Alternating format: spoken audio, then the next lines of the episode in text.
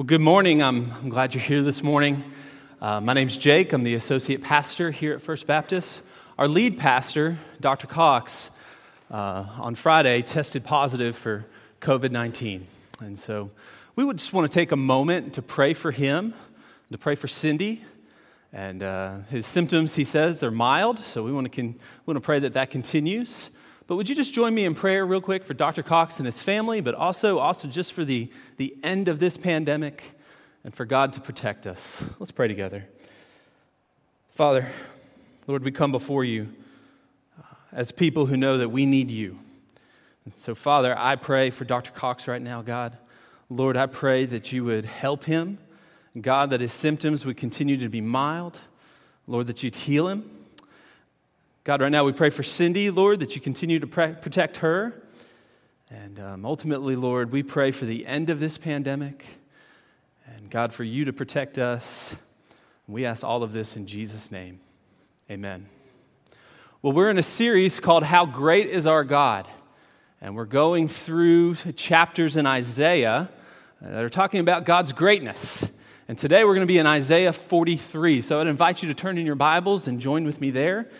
And as you turn, um, there's a story about a wealthy family that one time invited a younger family to come joy, enjoy a weekend at their estate.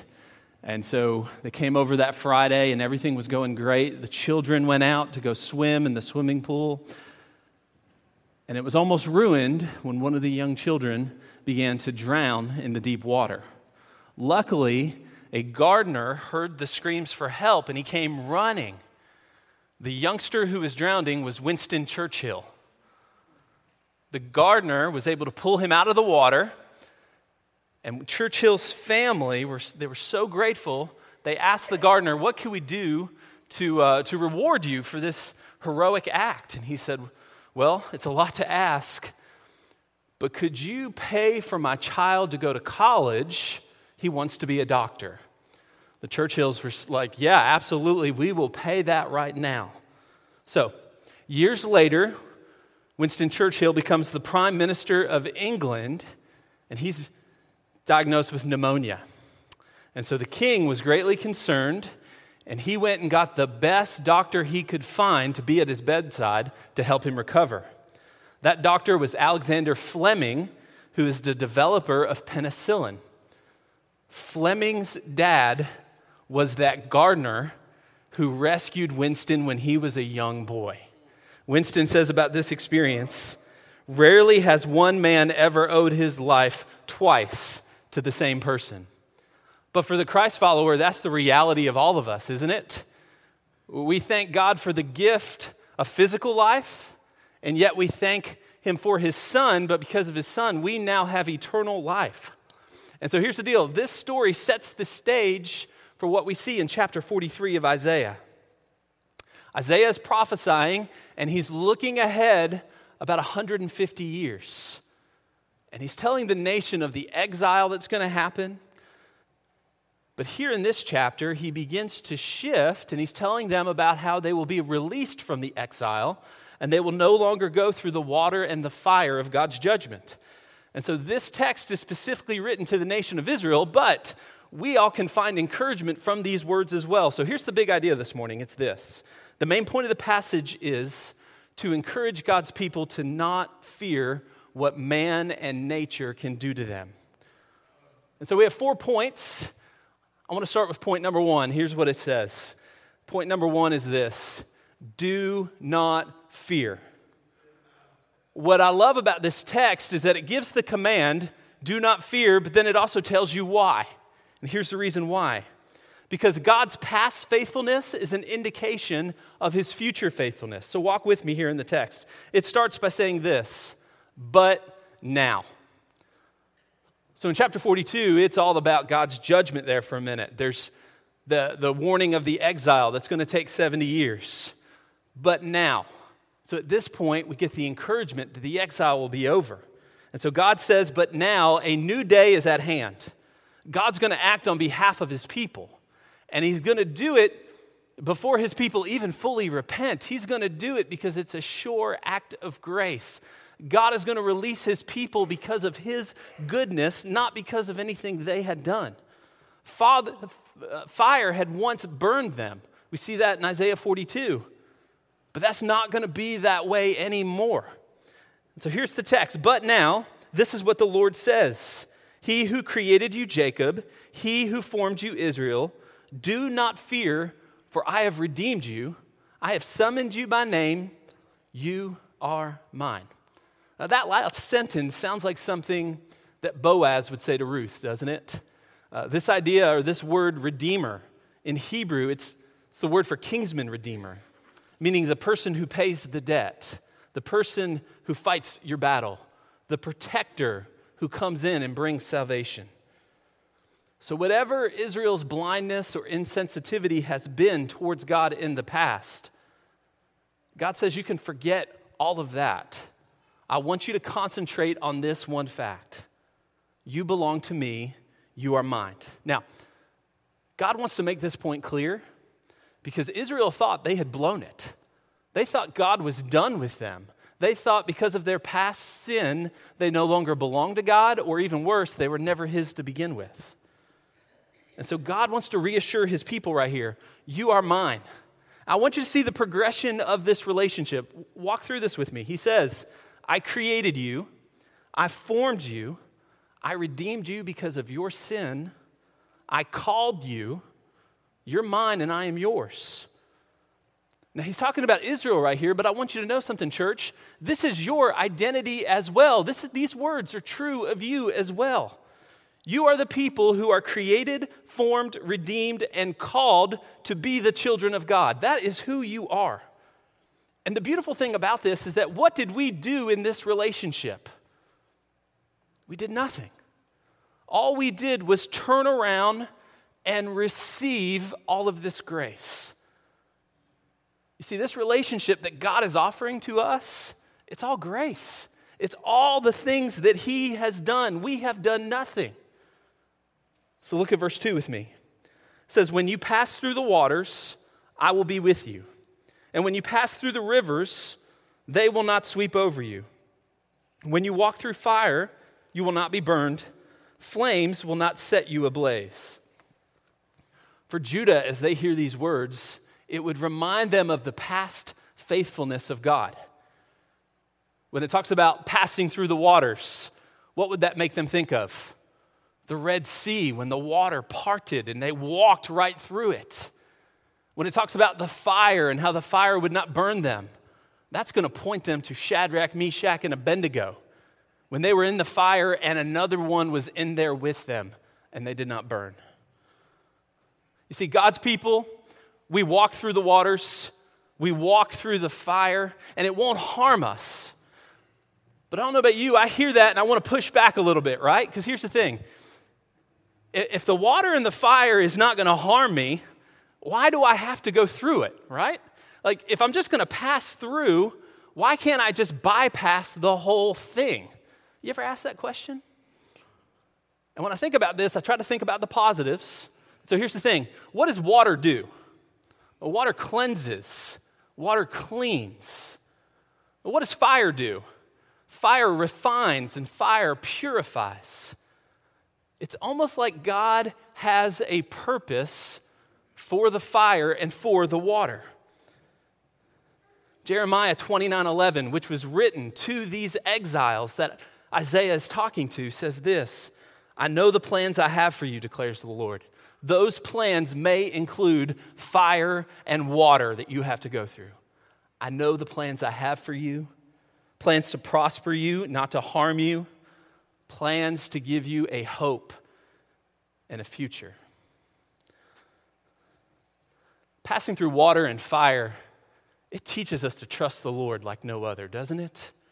Not only that, it sanctifies us. It makes us more and more like Jesus than if we had not gone through that altogether.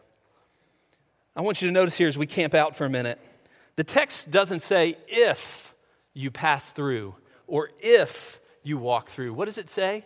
When. One of the best things that we can do for ourselves is to realize we are not exempt from difficulty, hard times, trial, or pain. This is a reality of the broken world. And to be honest with you, these are the things that God uses to transform our character, isn't it? One last observation here before we move on. The text says, when you walk, or you will walk. I don't know about you, but when I'm hurried, I'm stressed, I'm anxious about the things of this world, I'm not walking, right? I am scurrying and moving as fast as I can. But when I'm calm, when I'm confident, when I'm cool, I'm col- collected, when I'm trusting in God's sovereignty, guess what I'm able to do in those moments? I'm able to walk because I know God's got this. Our relationship with God empowers us to walk through life with confidence in His faithfulness. So look at verse 3. For I am the Lord your God the Holy One of Israel. That's the word, or that's the name that he uses to describe himself in this chapter. I'm the Holy One of Israel, your Savior. I give Egypt for your ransom, Cush and Seba for your seed, for your steed. In this series, we're looking at how great is our God. Can I show you how great God is? God says, even at your lowest point, even at your exile, I am planning for your rescue. God says, I'm going to have to pay your ransom. And here's the thing I'm not going to spare a single dime in redeeming you. Egypt, Cush, and Seba, those are the places that are rich with gold. And God says, There's no price that I am unwilling to pay in order to make you mine. Isn't that a picture of something? Isn't that a picture of the cross? Where God says, There's nothing I wouldn't do I will shed the blood of my own son in order to redeem you. God gives him the title, God gives himself the title, the Holy One of Israel, meaning I am distinct, I am set apart, I am the only one who can be your Savior. Uh, this verse is a foreshadowing of the Persians who will come in, take over the Babylonians, and set God's people free. But I want you to hear this again even at Israel's lowest point, God was working for their rescue. Church, I want you to know that's true of you as well.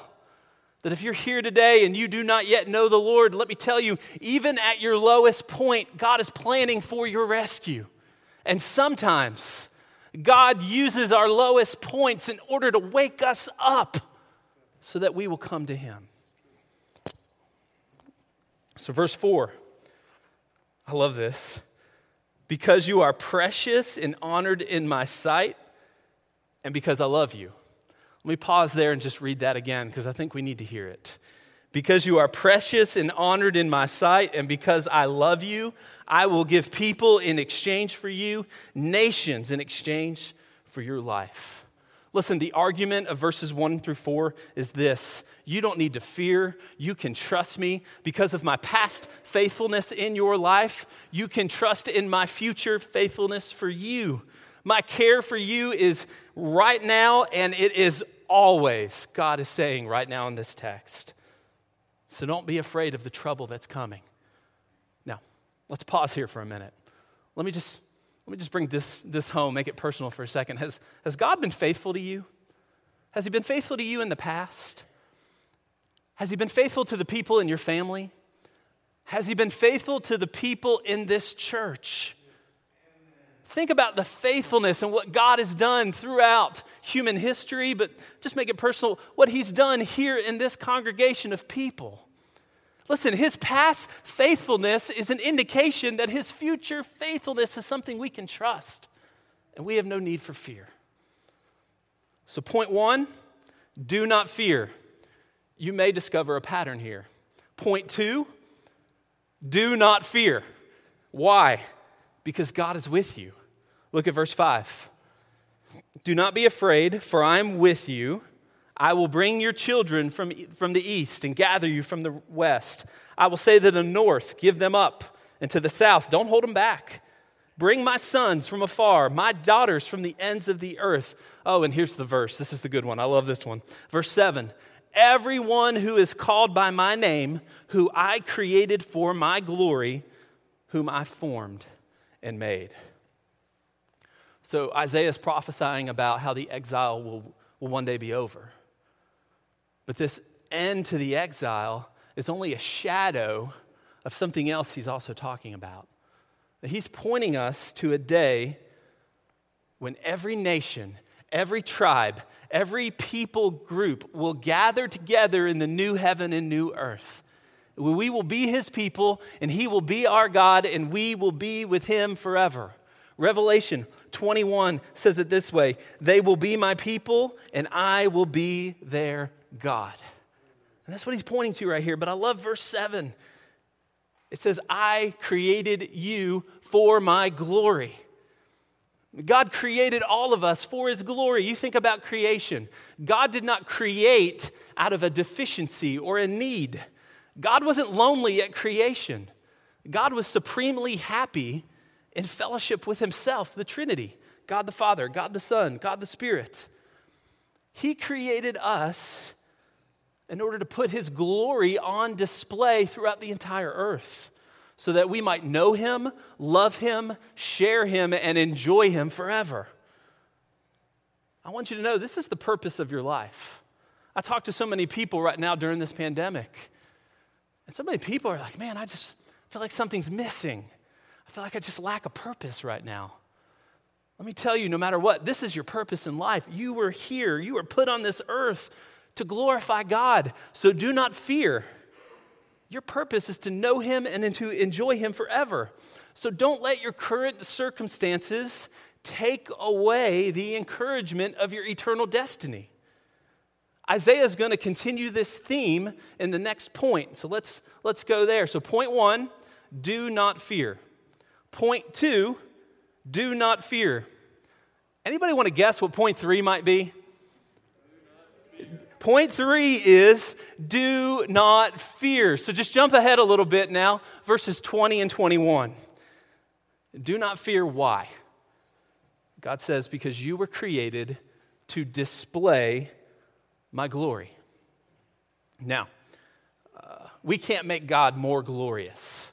He's already infinitely glorious. We do not add to God's glory, but we reveal how glorious He already is. So I, I want to give you an illustration of this. When I think about glory, it's kind of an abstract term, right? So sometimes using a different verb to help explain it makes it a little bit easier. So I want to use the word magnify. We're here to magnify the greatness of God. Now, here's two forms of magnification you've got microscopes, which take a small thing and make it look bigger, and then you have telescopes that take a big thing and show you how it really is. Listen, when we magnify God, we don't need a microscope. We, we can't add to his glory. We can't make him any bigger than he already is. What we are called to do, I brought a low tech visual aid to help me. What we're called to do is to be a telescope. And we're to put on display how glorious he already is. So to the world, we are doing this. We're saying, wow, Look at this. Look how glorious and magnificent this is, right? And so we do that by saying, Look at His Word. Look what God says about Himself in the Word. But sometimes we even bring it back to a personal place. We say, Look at what He's done in my life. Look how He took me from where I was to where I am now. Or we say, Look at the life of other believers. Look at what God has done. You see, with false gods and idols, those are the small things that we've got to embellish and make greater. But the one true God, He's already glorious. And our job is just to put it on display for everyone to see how great and glorious He is. So we see this in Isaiah 43, verse 20. It says here, I give water in the wilderness, rivers in the desert to drink to my chosen people. So God's talking about the things that He does, the people who I formed for myself, so that they might, now look at what we do, declare my praise. That's our job. That's what we do. Now, watch this in the next chapter, Isaiah 44. It says this Sing, O heavens, for the Lord has done it. Shout, O depths of the earth. Break forth into singing, O mountains, O forests, and every tree in it. For the Lord has redeemed Jacob, his people, and he will be glorified in Israel. How did Israel respond to their redemption? They joined in with the song of creation, praising God because that's what they were created to do. What do we do in response to our redemption? We do the same thing. We join in with the praise of all creation, praising our Redeemer and our Creator. So, point one, point two, point three do not fear. The final thing, though, final point is this there's somebody we should fear. We must fear God. Why? Because He's great, because He is the Holy One of Israel. Amen. Matthew 10, verse 28 summarizes this pretty well, doesn't it? Do not be afraid of those who kill the body, but cannot kill the soul. Rather, be afraid of the one who can destroy both soul and body in hell. So, this chapter is going to end with a snap back to reality kind of moment. The reality is, God's people are going to go through the exile. They were encouraged that the exile will one day end. But in verses 22 through 28, God's going to begin to list out all of their sins and the way that they have been unfaithful to the Lord. And he's basically telling them, Your sin has consequences. There will be an exile. But verse 25 is what we need to focus on. Look at verse 25 with me. He says, I, even I, am he who blots out your transgressions. Why? For my own sake, for my own glory, and remembers your sins no more. God's final word in this chapter is not judgment, it's grace. He reminds them that He's the one who takes away their sin, and He does it not because of anything they had done, but because of who He is. He says, I'm going to do all of this for my own sake, for the praise of my glorious grace. Church, here's the point. I really want us to hear this. You were created for God's glory, you are redeemed for God's glory. The question we need to ask as we wrap up is this Is that true of you? Is God's glory the reason why you get up and go to work every day? Is God's glory the reason why you get up and go to school every morning? Is God's glory the point of every to do list, everything that you do? It's the reason why you were created. You were created for His glory. So let me just tell you today can be the day that you turn around. Today can be the day that you turn around and you receive God's grace, and your life is no longer about magnifying small gods like yourself, your status, your money. It's no longer about magnifying the small gods. Your life can now be about displaying the glory of the one true God. Today, you can turn around and do that. You can pray to receive Christ. We'll help you along in that journey. But you know what? Today can also be the day that you refocus and you commit and you say, you know what? My life has lacked purpose right now because I've got off track. I'm not living for God's glory right now. I'm, I'm living for my own, or I'm living for something else. And I need to realize He's the main character in the story. I'm just a supporting actor my life is going to be all about His glory because He's the Holy One of Israel. He's the only one who can save because this is how great our God is. Let's pray together. Father, as we have looked at your word, God, I pray that if there's someone here today, Lord, their life doesn't make sense, they're battling with purpose, that you would bring them to the point right now of surrender where, they re- where they realize that their life finds meaning in living for you, in displaying your glory, because that's why they were created, the text tells us. Father, I pray that we would be the people who live for your glory, that we would display your glory to all the earth, joining in with all creation, telling the world how great you are. Father, would you make that true of us today? We ask this all in Jesus' good name. Amen.